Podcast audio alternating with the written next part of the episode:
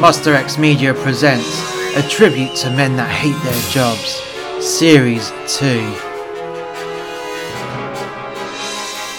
Episode 3 The Fallout.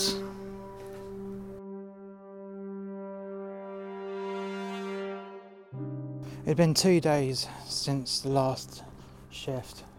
The last shift of my incident with that dopey cunt manager, and I was back in. The fallout, oh my god, it lit a fire right up their asses.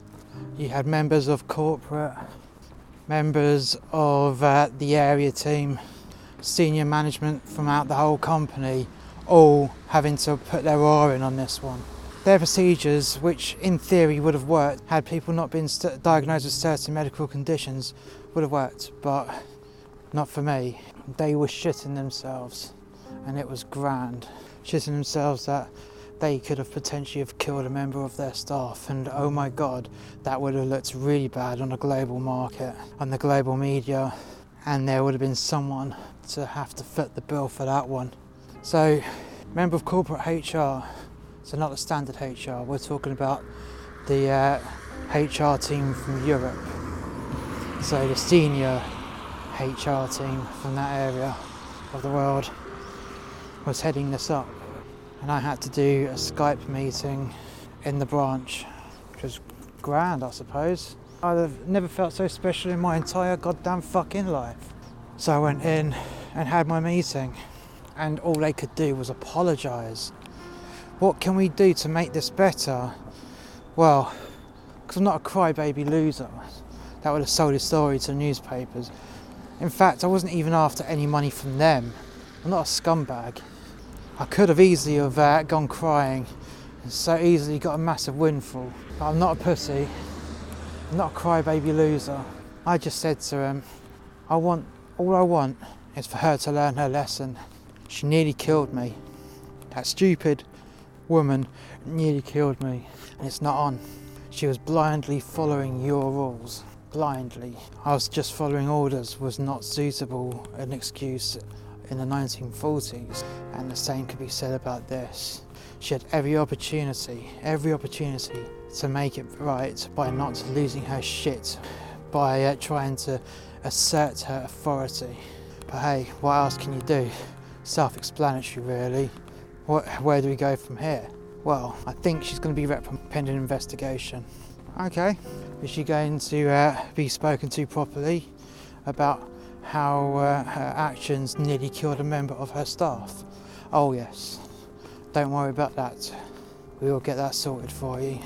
Is there anything else we could do for you?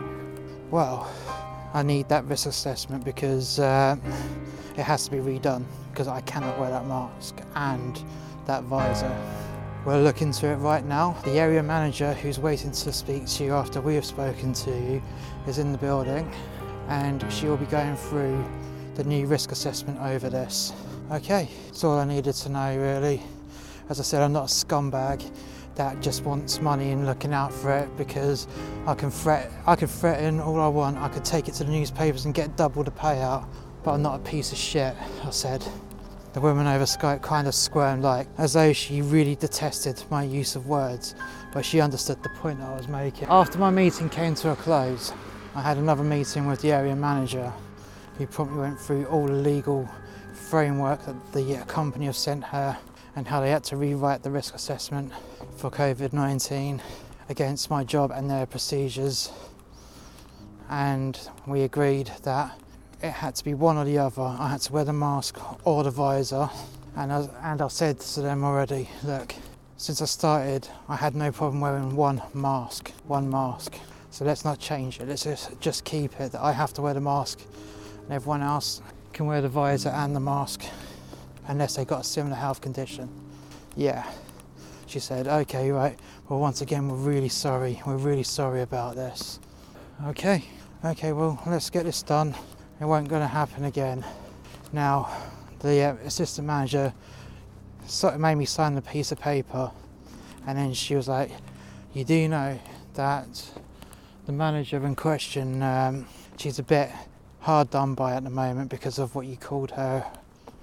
What I called her? I said, "Well, See, the thing is, she's feeling hard done by because I called her some names.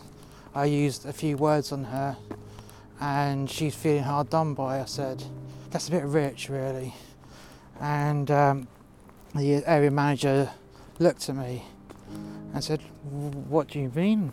What do you mean?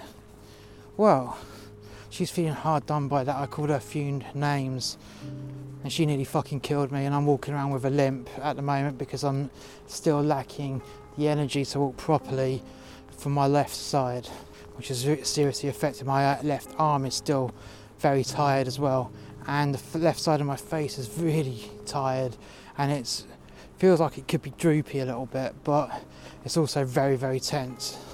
And she's feeling hard done by because I called her a few names. Wow. Wow. Now she's lucky. She is lucky, I said. Because had I decided to push this even further, as it's stated on the paperwork that I put in, that if I'm not satisfied, then I will take it to a tribunal. If I wasn't satisfied with what was going to get done, we both know that you would have cut her loose.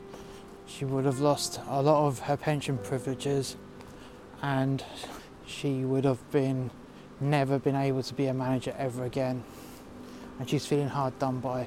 Between HR and myself, to, that I decided to go easier on her to teach her the lesson. The area manager nodded and agreed. She's like, okay, I see where you're coming from there. Okay, okay. My shift carried on and there was no issue really. I was still slugging by, going slow but steady, and everything was going well, very well, in fact, too well.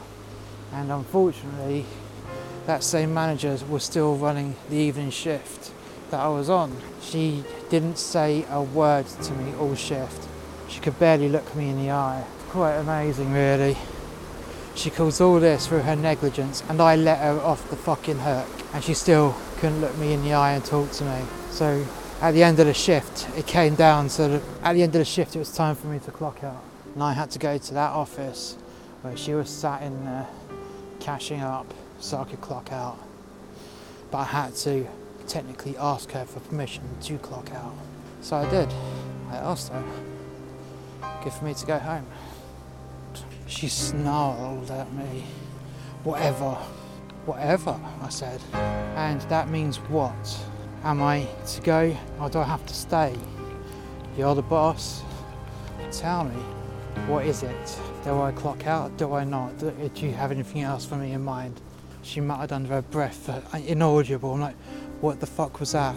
You're supposed to have been acting professional towards me, and I'll give you the same courtesy. I let you off the fucking you dopey bitch, I said. Do you want me to phone up HR? I got their direct line to the head of HR of Europe. The fuck was that? She said sorry, under her breath. I'm like, I didn't hear that. What the fuck was that? I said. Sorry, she said. I'm like, good, absolutely good. How dare you? How dare you take it for granted that I let you off the hook? I could have, I could have done you. You would have been walked out here with a cardboard box with your fucking shit. You'd never be feasible as a manager ever again, no matter where you work. You would have been out of here faster than you could fucking touch the ground, sunshine, I said to her. You dopey bitch, I said. Now, this is the last time. From tomorrow, when I'm back in and you're back in, you give me that professional courtesy, I said. You ever treat me like that ever again, and I will make that phone call.